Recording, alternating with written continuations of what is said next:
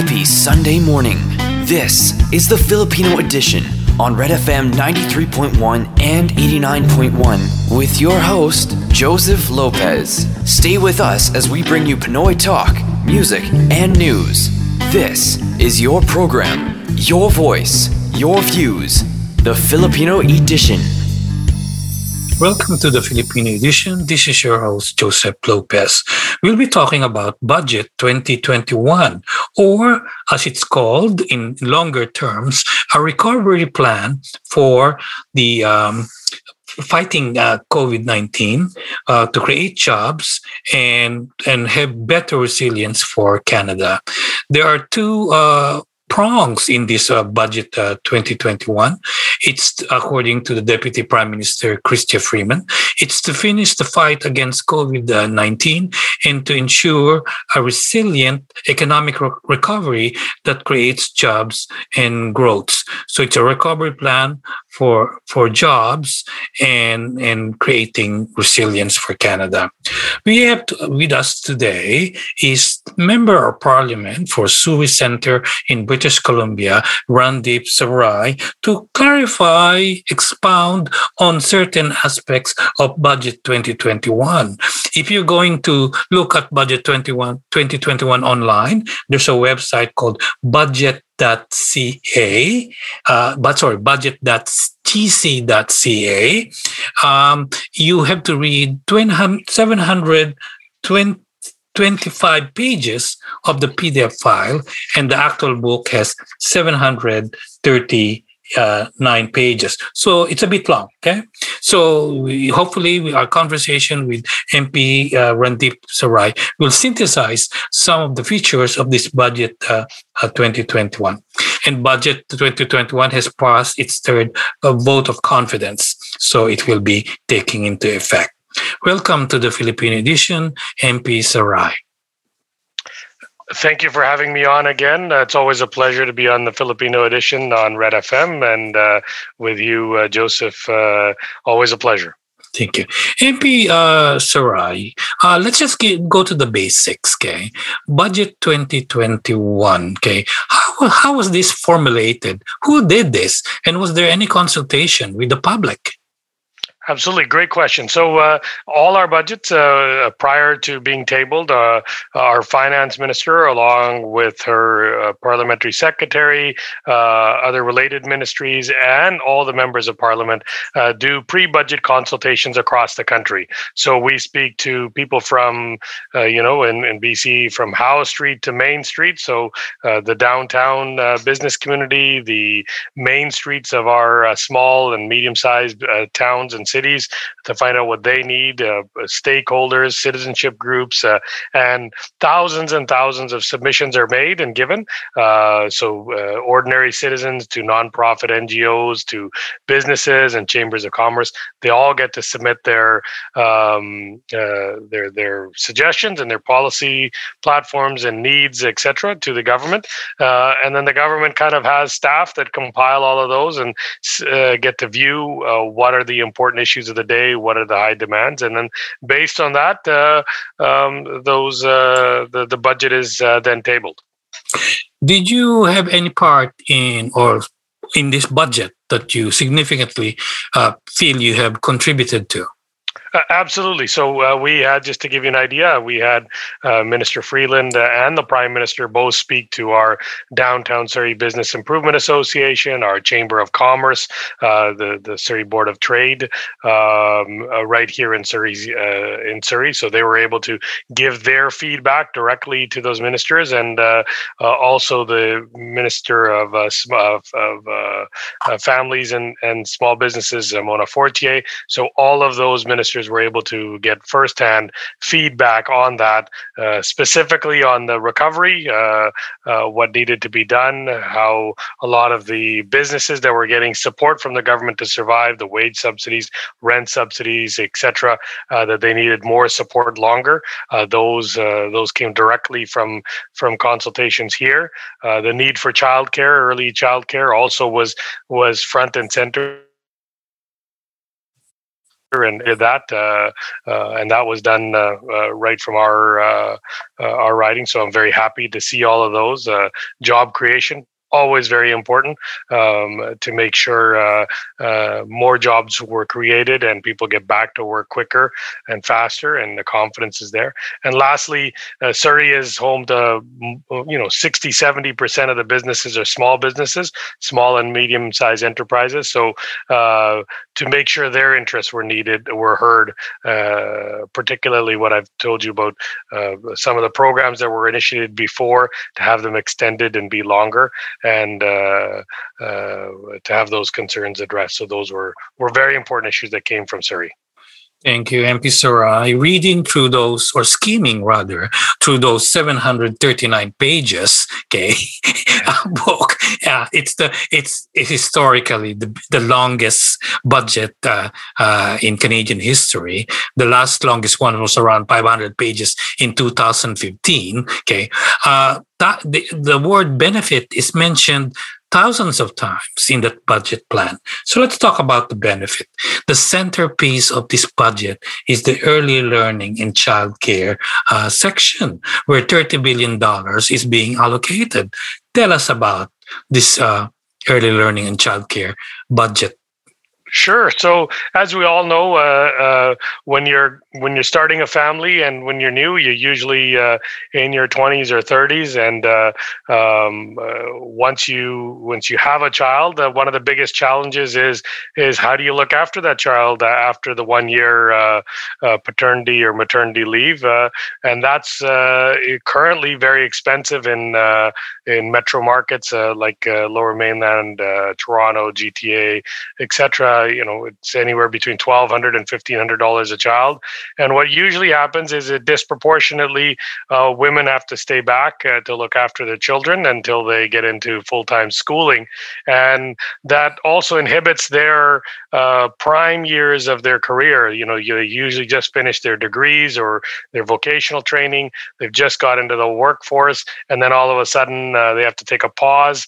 Uh, and, and a lot of times when they get back five, six, seven, eight, nine, Nine, ten years later, their skill set gets dated. It's very hard to come back. Uh, and it's a real uh, damper for them personally, but also for the economy. I think the economy takes a hit uh, when we don't get um, uh, full productivity out of both parents, out of uh, out of a couple uh, in a home. So um, to to balance that cost, uh, uh, the government uh, felt that uh, this is something that is needed. It's been tested in Quebec. Quebec has a ten dollars a day childcare, and it works very well. And and uh, that model was used as as uh, an example, and Our, it was our commitment, and, and we we heard it from Canadians that is this one of the best recovery measures as well. If we every dollar spent has an approximate dollar fifty uh, in return back, and how that happens is you have childcare at, to say, ten dollars a day, uh, uh, that's two hundred fifty dollars a month versus one thousand two hundred fifty dollars. That's one thousand dollars uh, more in after-tax dollars in every family per child. So even if you have a simple family of two, that's two thousand dollars that you're able to save, not to mention now that you also have the ability to work in your career, uh, in the in the career of your choice, and you'll be able to contribute more as well. So um, we think this will be a prosperous for Canadians. It'll be uh, good for families. It'll be good for children and getting them the early childhood uh, learning they need. And um, it, it, the way it's structured, it's thirty billion dollars. It will require the provinces to participate, so on a, approximately a fifty-fifty basis. And uh, our commitment is that um, within Uh, by uh, twenty twenty-six, we will reach the ten dollars an a, uh, a day average. And prior to that, our goal is to, by a year, to drop the cost to fifty percent uh, approximately. Um, but obviously, this will need uh, provincial uh, uh, buy-in. So we'll need the provincial governments to support that, which looks like in British Columbia, it's a very uh, optimistic and positive reception we've received. And, and I think other provinces will do the same. And uh, uh, once that's uh, built, I think this will be a, a pillar and a milestone, just like healthcare, uh, climate change, carbon pricing. This will be the the big uh, social lever in this country that'll help families um, uh, uh, position themselves in the earlier years of their life when they need the most support.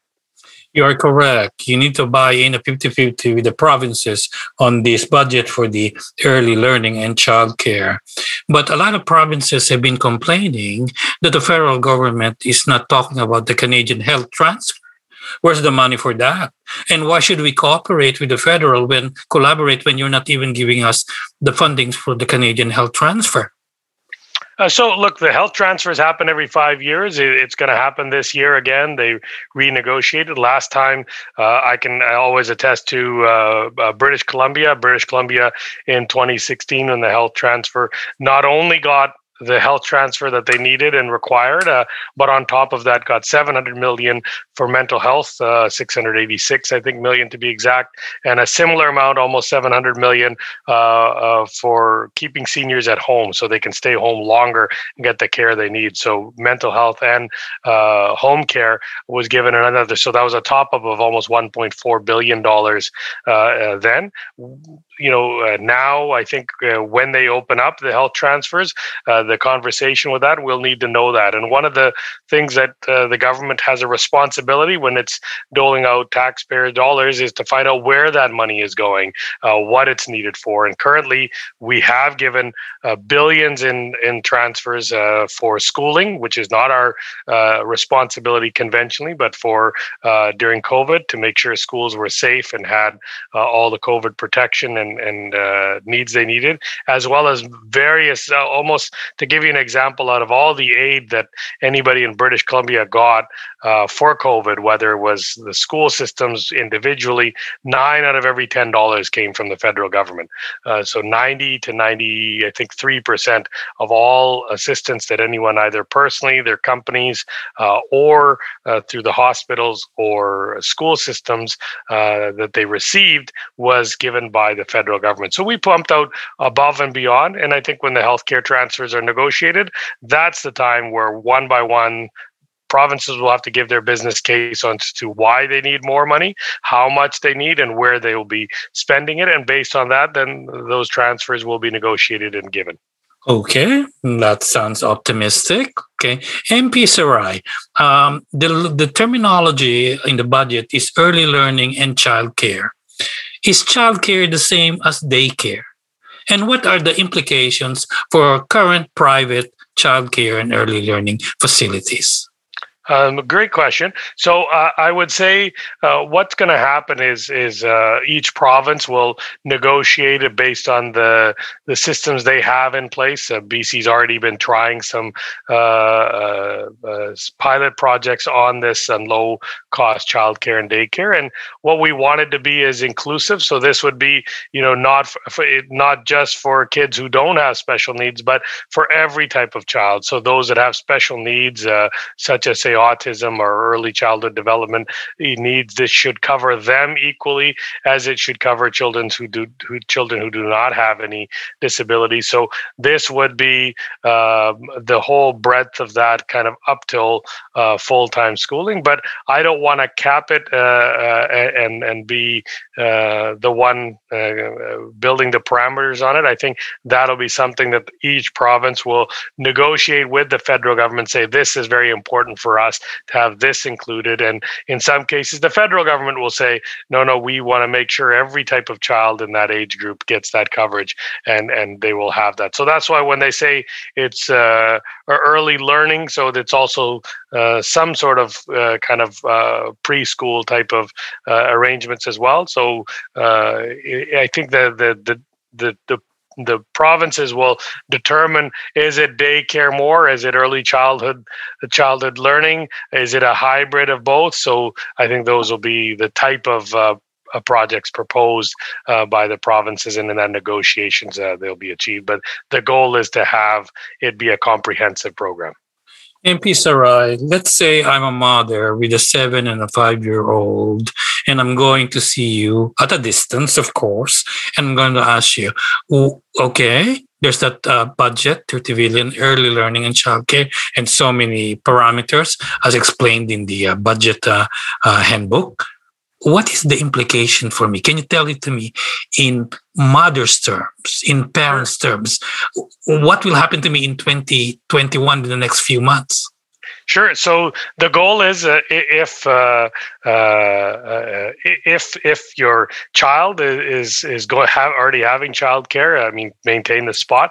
As soon as we get an agreement with the province, the goal is by next year uh, we should have within twelve to eighteen months a fifty percent drop in costs for your uh, childcare. So if you're paying say fifteen hundred dollars a month now in in childcare, you should have it dropped uh, uh, to uh, seven hundred fifty dollars. And within the next, uh, say, four years, that should go down all the way to about two hundred fifty dollars uh, to three hundred dollars uh, a month, depending on the days that you, you, the amount of days that you use that. So that's the saving. Then if you have two children, uh, that can save you up to two thousand dollars to twenty-five hundred dollars a month. Uh, obviously, with a child at seven, that probably will be going now to full-time uh, elementary school. The childcare needs and costs might be a shorter period, maybe a few hours, so that'll obviously range and be a, a hopefully a even lesser cost, but uh, uh, the de- details will be ironed out. But I can assure you that the cost of childcare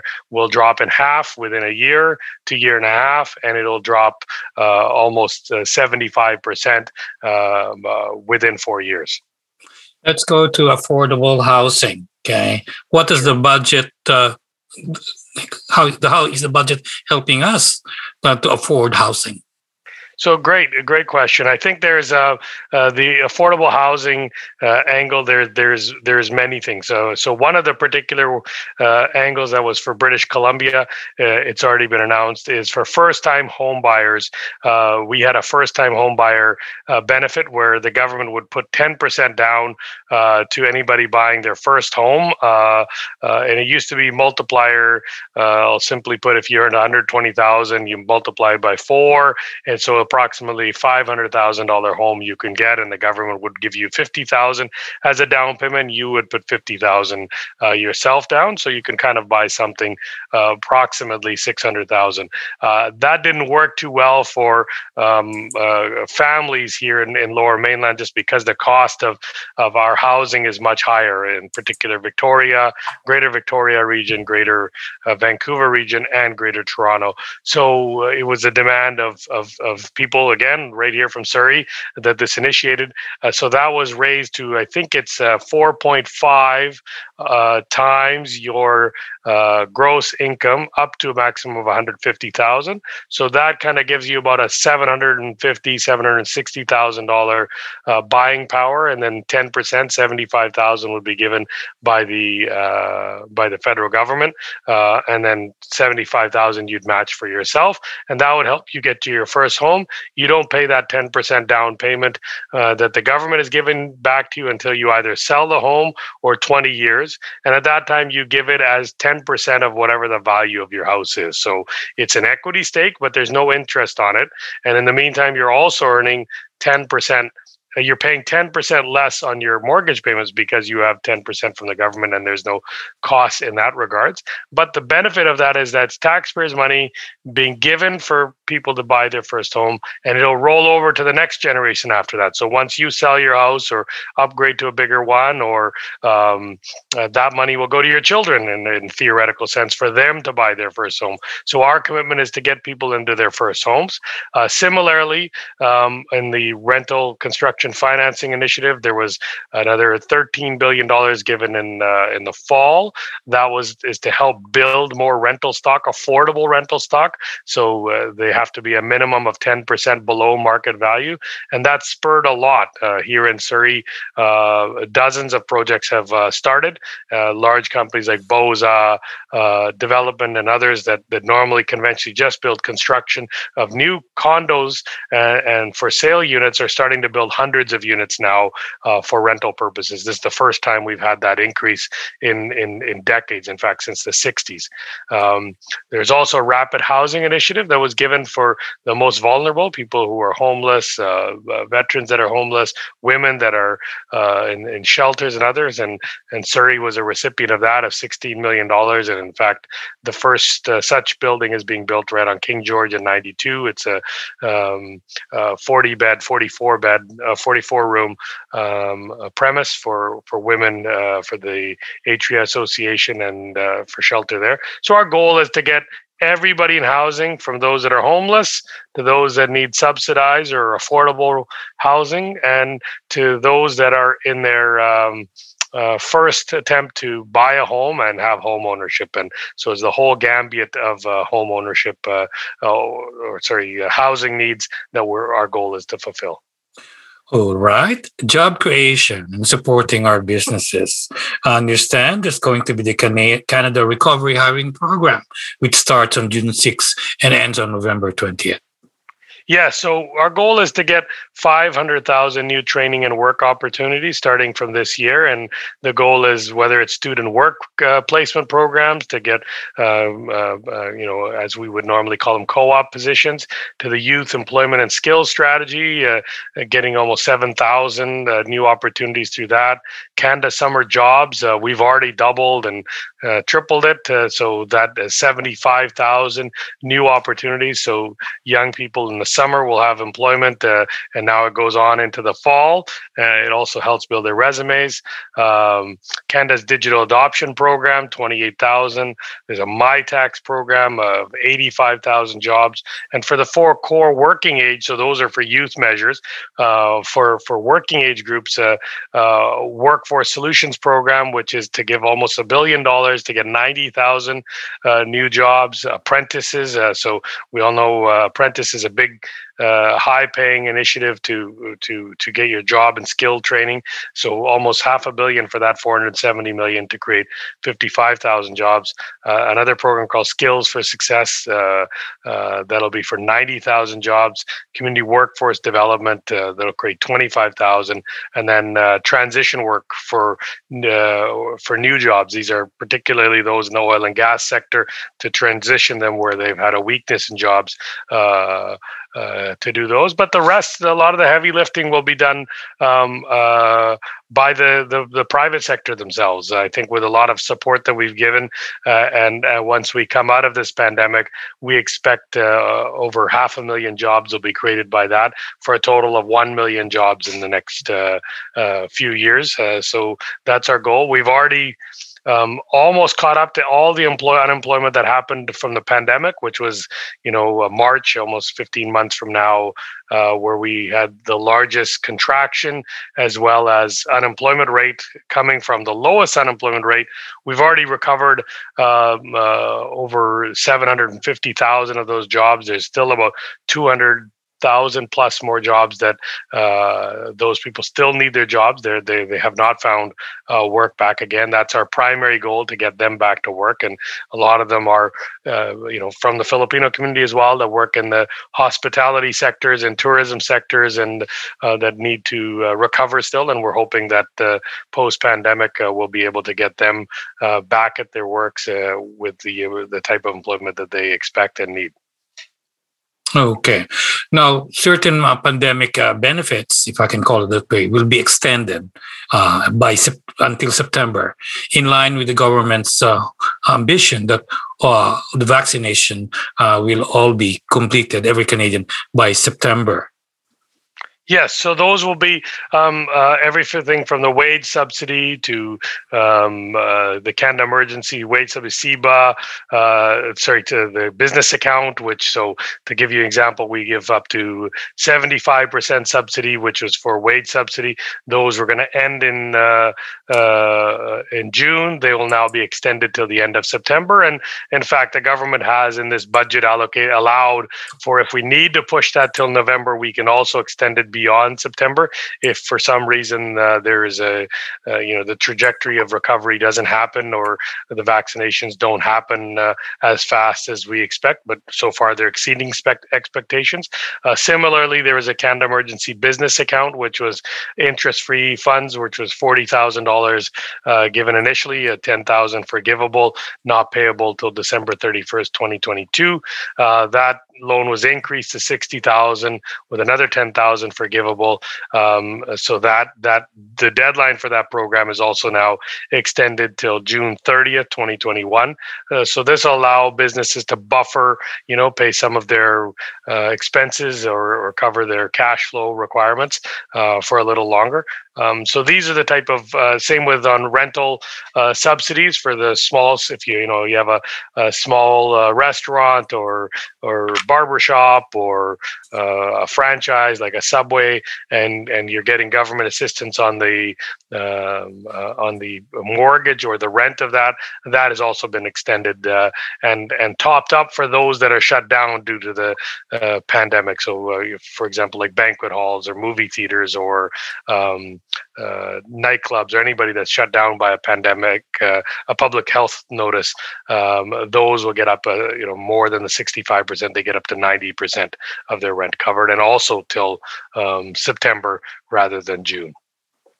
Okay, uh, M P uh, Sarai, uh, these are wonderful benefits for Canadians or for British Columbians, but we expect we. have a deficit of one hundred fifty-five billion dollars in this coming fiscal year.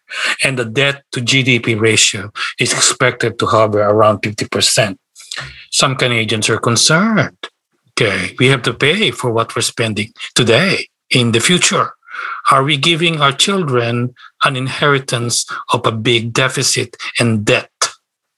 A good question. Look, the concern was there. I think um, if we, the government had had a few choices uh, when this all happened. Uh, we uh, we had a choice of being austerious, uh, to, which would have forced the, the economy to contract if we did not inject money, if we did not support families. Uh, uh, um, People would have had to take their own lines of credit, their own credit cards. So, uh, you know, what's the cost on that? If you were borrowing on your credit card to survive this pandemic, you would be paying twenty to twenty-seven to thirty percent in interest costs. If you had to take your own line of credits or business line of credits, you'd be paying four, five, six percent on those. Uh, so you would be incurring those debt. Uh, but everyone would have had to do such things uh, to survive uh, because it was a, a very, very tumultuous time. Bankruptcies would have increased.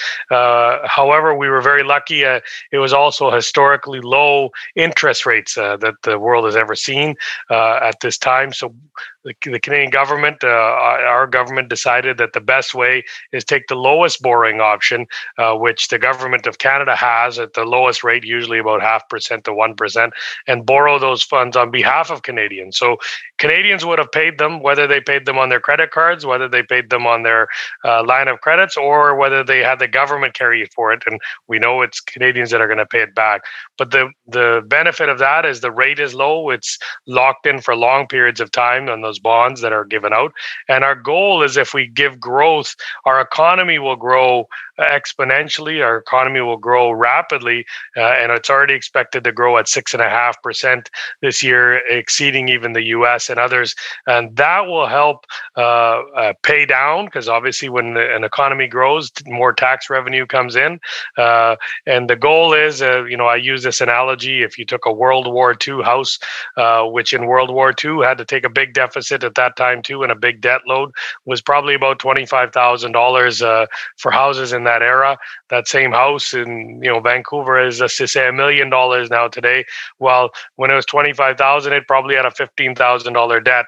And now fifteen thousand to a million doesn't feel like a lot, but at the time it felt probably a lot. So our goal is to increase the pie, so the slice of the pie that we owe is very small uh, when we pay it. So if our economy and our G D P grows, uh, will be better. I think the world Uh, health, uh, sorry, the World Bank, uh, I M F, uh, economists around the world, the debt uh, bond uh, rating a- agencies have all rated Canada's strategy as triple A, uh, reaffirming our, our one of the best uh, uh, credit ratings in, in the G seven and the O E C D countries. And all of them have said that the measures Canada has taken were the best and most effective. And in fact, they've said we have more firepower, say more borrowing ability still, because we've been prudent in the past.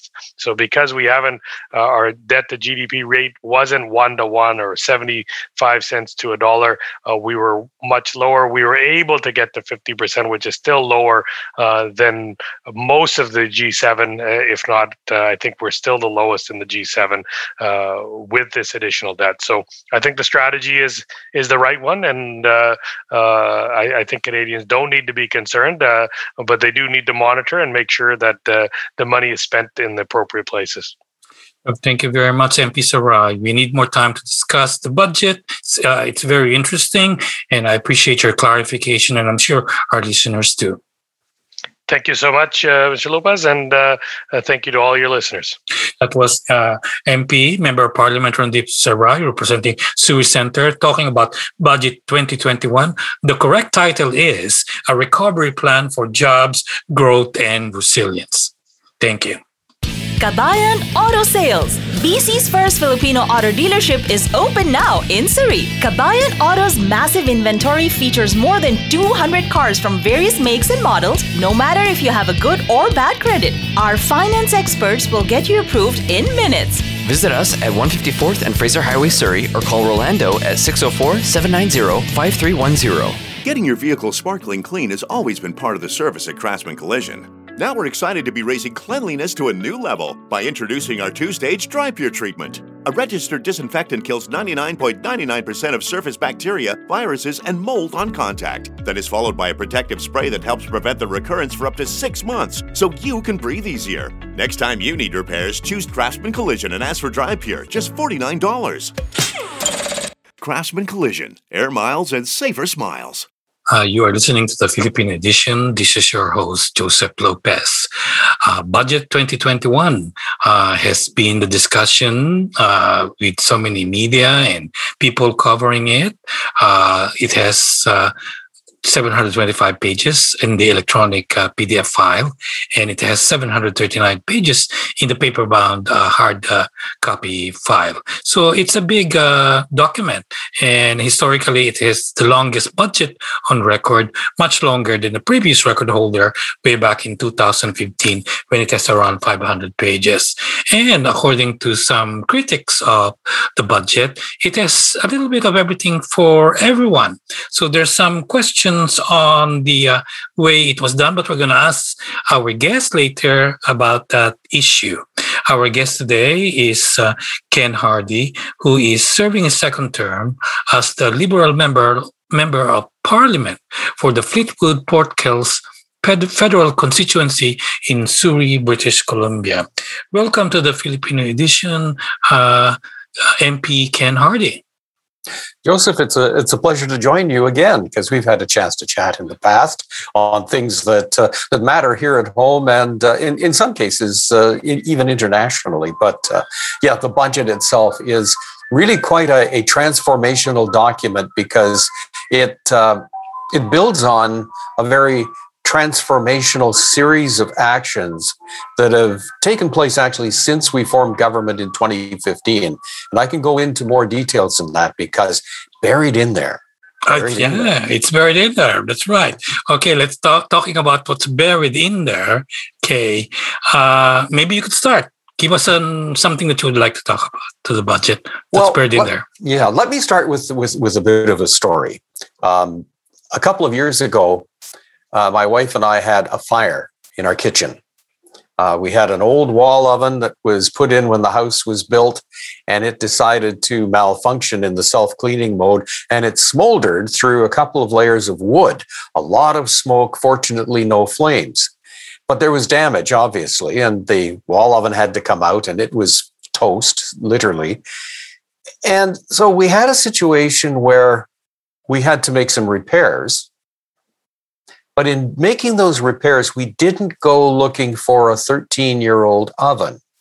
Instead, we went out and got a new one. And in a sense, this is where Canada is right now, and this is what the budget represents, because we've gone through the trauma of the pandemic. And even as we started as a government rolling out the support programs, we started looking beyond the end of the pandemic and saying to ourselves, you know, This has been a difficult situation, tragic for many people, but it's also an opportunity, an opportunity to reset things. And this is what's buried in the budget. The Great Reset that had a whole bunch of people running around with tinfoil hats on thinking, oh my gosh, this is just going to be so nasty. In fact, is the sort of thing that the country really needs. And it represents a vision, not only for Canada, but the way Canada is governed.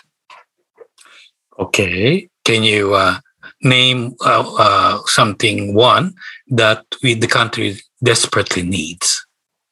Well, just like, uh, you know, we didn't uh, go looking for a, an old uh, oven to replace the one that uh, that malfunctioned, we don't want to just simply restore the Canadian economy or Canada's social infrastructure to the way it was in January of twenty twenty. Because if you look back then, we had lots of people in precarious work, the very people who've actually suffered the most during the pandemic. So we can't go back and just offer them the same kind of life that they had before. We have opportunities to do better than that. Not only that, but after fifty years of a kind of, you know, a, a way of thinking about government, fifty years where government was made smaller and smaller, where regulations were thrown aside and the free market system was allowed to really dominate how we moved forward as a nation. People in the pandemic started to think, you know what, government needs to be more than that. Government actually does need to come in with a vision, a vision for the future of the country and the will to invest in the country to rebuild after the damages of the pandemic. In a sense, Joseph, we find ourselves in the same situation as Franklin Roosevelt found himself in the United States or William Lyon Mackenzie King in Canada. They took over from a, a conservative administration that was more worried about saving money than helping people during the Great Depression. And that only served to make the Great Depression worse. Instead, they said, it's time for an activist government that comes in and invests, builds things. And then coming out of the Great Depression in nineteen thirty-nine, we had a war. Well, we have another war, a big conflict, but this time it's over the climate, over our environment. We need to do things. We need to take deliberate, strong action. So we see an opportunity for government to be more involved, right? More engaged, more progressive, to throw off the small government is good mantra that we've lived under for fifty years and really get government that does things for people. You are right there, uh, uh, M P Hardie.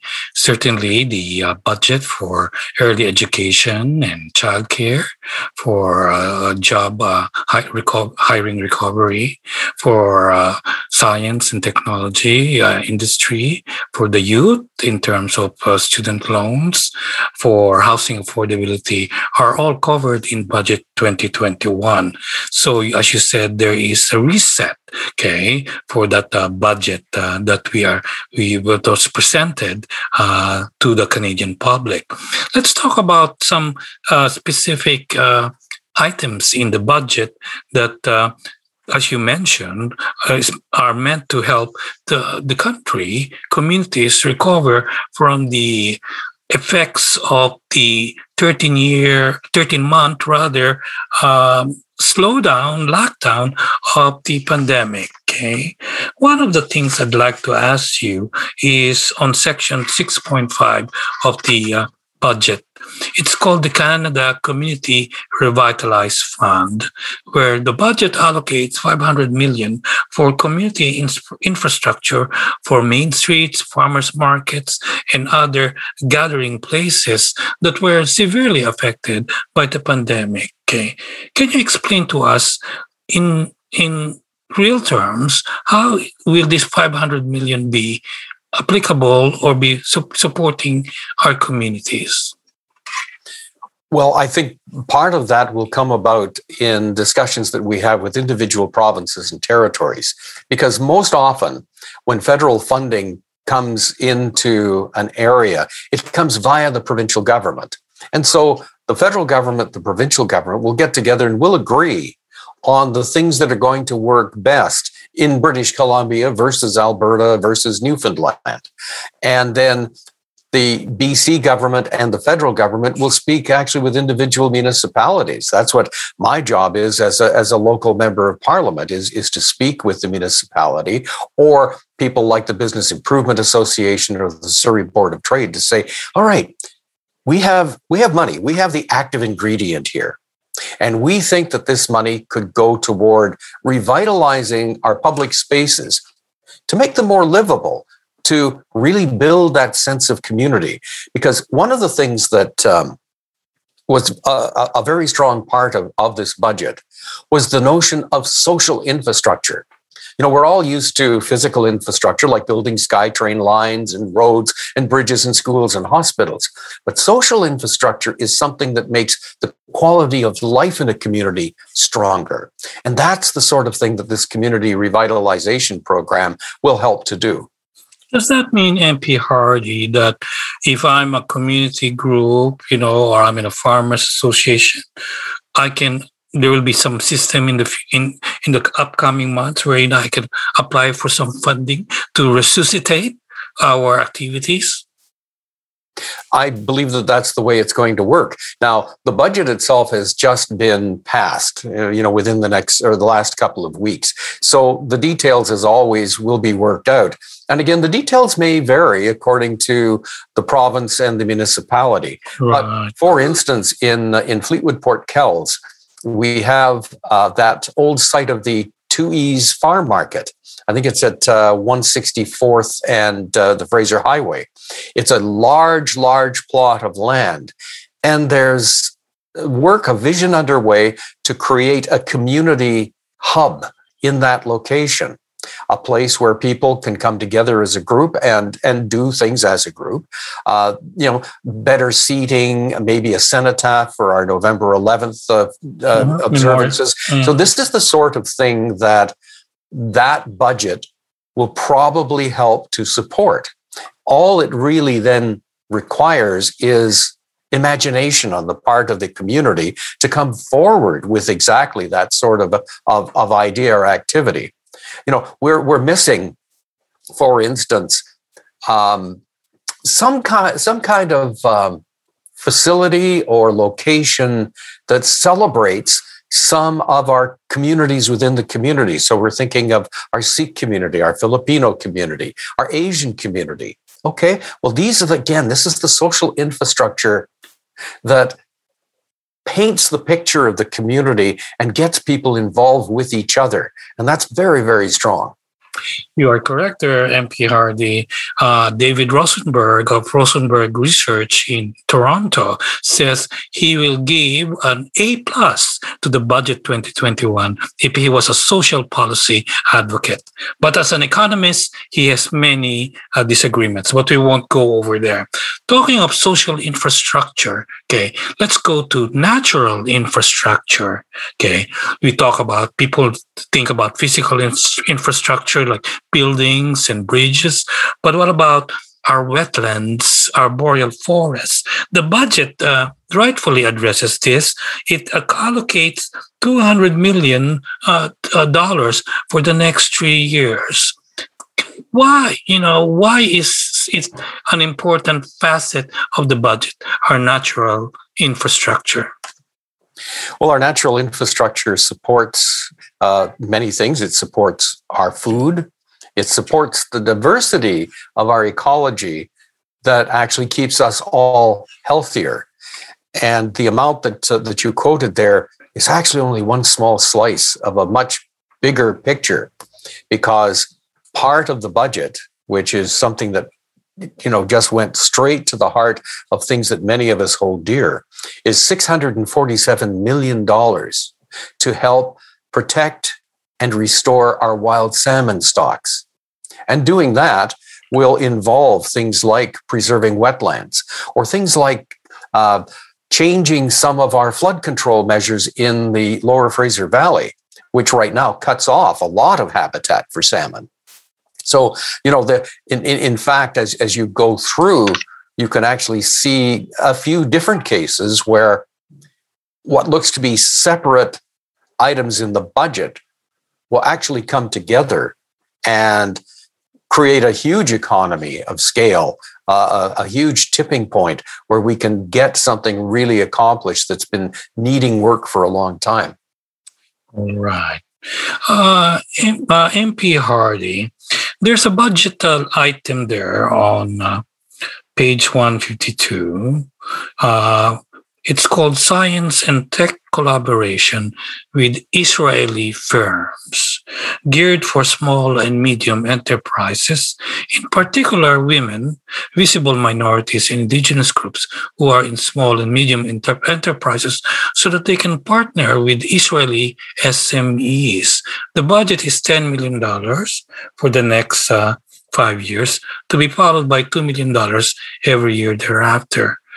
My question is, why is there a specific uh, budget line item for this collaboration with Israeli firms, which is under the Canadian International Innovation Program, uh, when there are other four countries who are also part of that program, namely China, India, Brazil, and South Korea?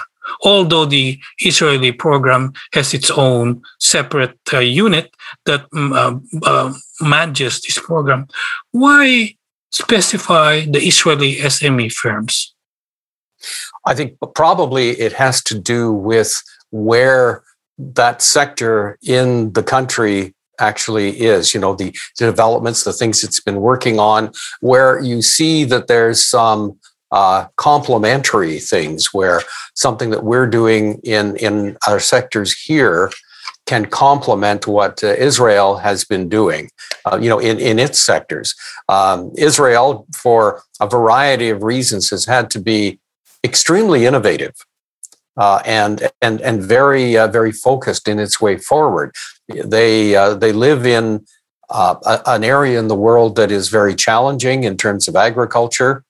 And the geopolitical situation, as we know only too well, is uh, is, is is highly um, conflicted in that area. But that said, there's a, a tremendous amount of innovation that's going on in Israel, uh, and it's it's just an opportunity, I think, for some of our countries to team up and basically do better at what our Canadian companies are trying to do. Now, should there be other countries specifically named?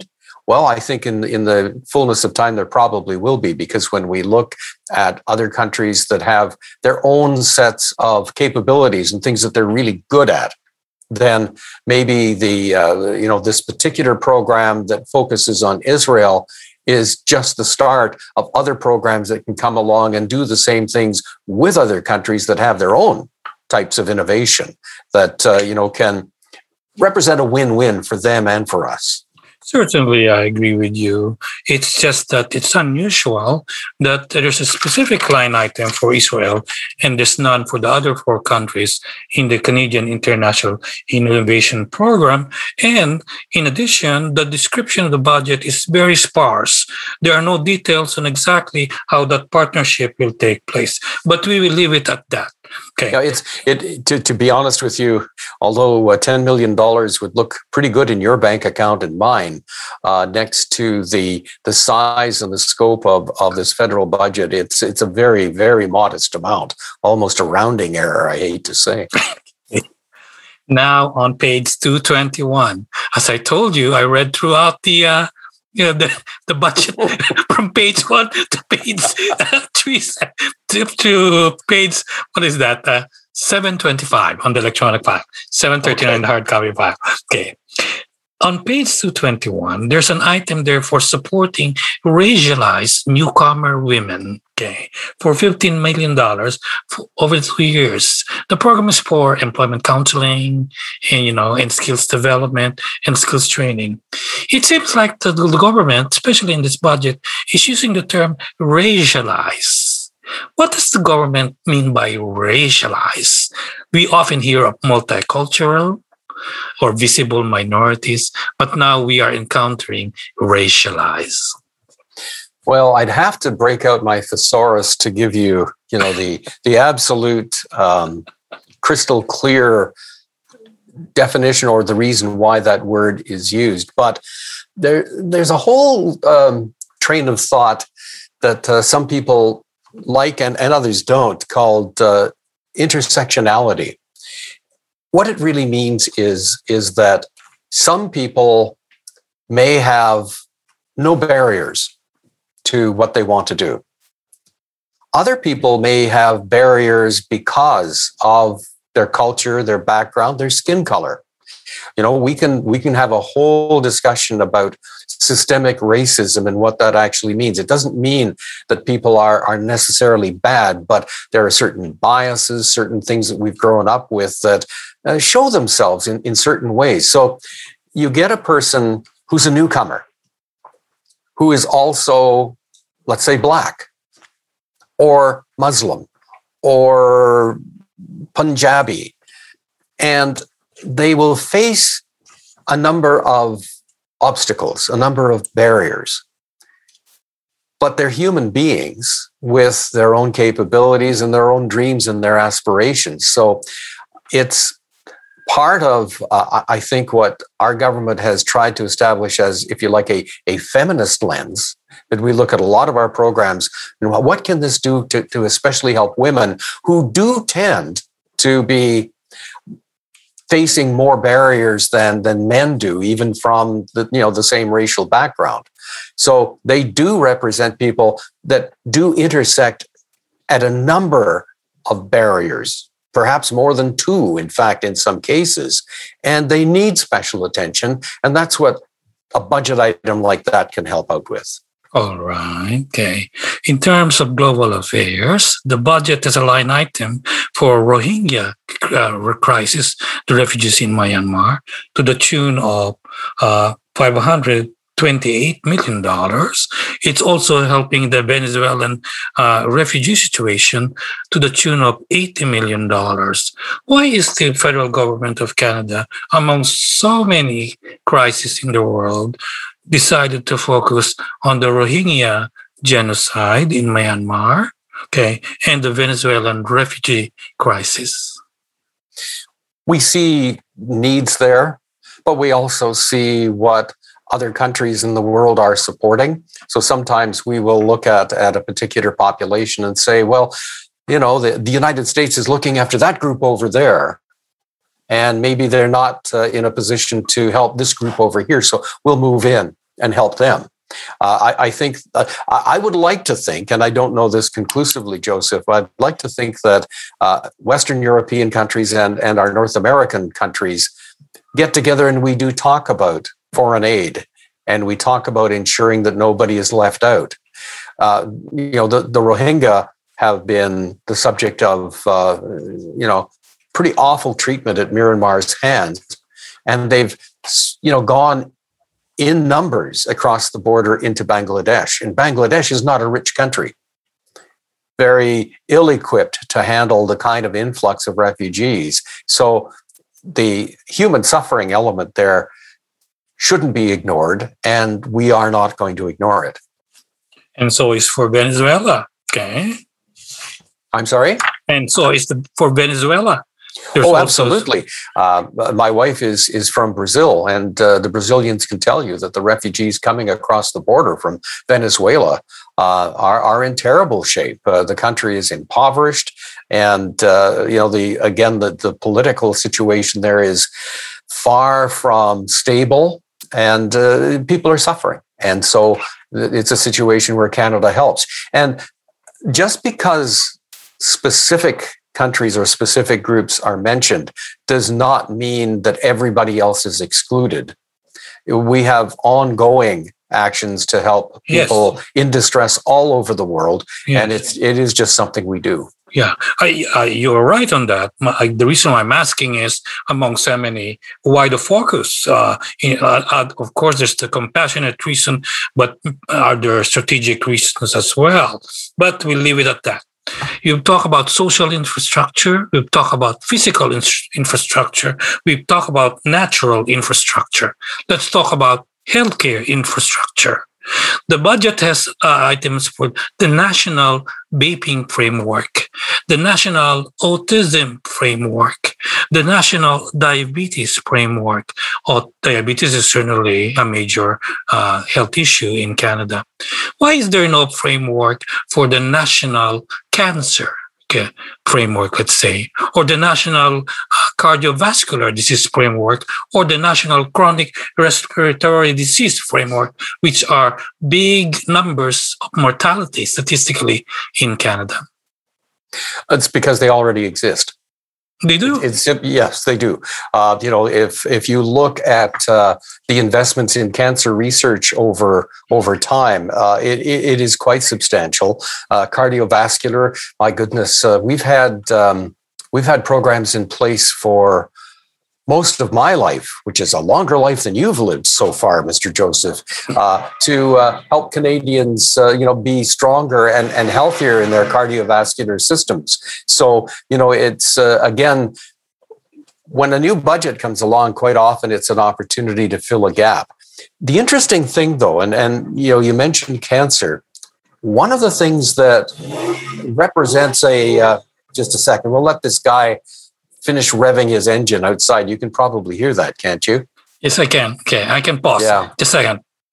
Uh, th- there's something interesting going on. These vaccines that have just been developed, the new way of, of developing vaccines for the COVID nineteen virus, show amazing promise for use in other diseases, other conditions. And uh, so, although there might not necessarily be a brand new uh, framework for, for cancer treatment or for hepatitis treatment, there are opportunities that are now emerging with the new vaccine technologies for Canada to move forward on a number of different fronts. Just today, there was an announcement of two hundred million dollars to support the expansion of a facility in Ontario that can produce six hundred million doses of vaccines a year, but it's the R, uh, R N M A, the, the new one, the one that uh, Pfizer and Moderna represent. You know, we we haven't had that kind of production facility in Canada yet, but we will have one. And it's not just the production of vaccines, it's also going to work hand in glove with other facilities that uh, the federal government is helping to support, which will develop new vaccines. Thank you, M P Hardie, for explaining that. I have a lot of questions more, but we're running out of time. So my last question is, um, a lot of critics on the on the uh, from many sectors, a number of sectors rather, are saying that this budget twenty twenty-one is not only a fiscal budget, but it's an electoral budget. Okay, uh, it seems to be reaching out across the board for the next election. What do you say to that? Well, what I would say, uh, you know, the, you make me think of the work that we do in our constituency office. You know, day after day, we help people with their problems. We answer their correspondence. We talk to them about the issues that are important to them. This is work that you do as a Member of Parliament. But every day that you do that and do it well is like a good day of campaigning. Okay, so yes, this is a budget. You can call it a pre-election budget if you like, but what do you look for in a pre-election period? You look for a vision for the country, a vision for the country and a commitment to follow up on that vision. That's what this budget does. It, it says that government is back, a government that has had your back for the last year with the supports to get you through the pandemic, has a vision for the future of the country that'll build one better than the one we had before the pandemic. So, yes, it's a big investment. It's an investment that Canada can afford. But most importantly, it's an investment that Canada cannot afford to let go. We have to do this. And this is the vision that I, I think that I would feel very comfortable going out and campaigning on, to say, we have a vision. What have the other guys got? Well, not much at this point. Well, thank you very much for uh, giving your point on that uh, criticism that we've been hearing from so many. That uh, thank you for joining us today, M P Ken Hardie. Joseph, it's always a pleasure, and uh, I hope we get to do it again soon. Oh, definitely. That was M P Ken Hardie, Member of Parliament for the Fleetwood Port Curls Federal Constituency in Surrey, B C. This is the Filipino edition. I am your host, Joseph Lopez. So what do you think of Budget twenty twenty-one? Kabayan Auto Sales, B C's first Filipino auto dealership, is open now in Surrey. Kabayan Auto's massive inventory features more than two hundred cars from various makes and models, no matter if you have a good or bad credit. Our finance experts will get you approved in minutes. Visit us at one fifty-fourth and Fraser Highway, Surrey, or call Rolando at six oh four, seven nine zero, five three one zero. Getting your vehicle sparkling clean has always been part of the service at Craftsman Collision. Now we're excited to be raising cleanliness to a new level by introducing our two-stage DryPure treatment. A registered disinfectant kills ninety-nine point nine nine percent of surface bacteria, viruses, and mold on contact. That is followed by a protective spray that helps prevent the recurrence for up to six months, so you can breathe easier. Next time you need repairs, choose Craftsman Collision and ask for DryPure, just forty-nine dollars. Craftsman Collision, air miles and safer smiles.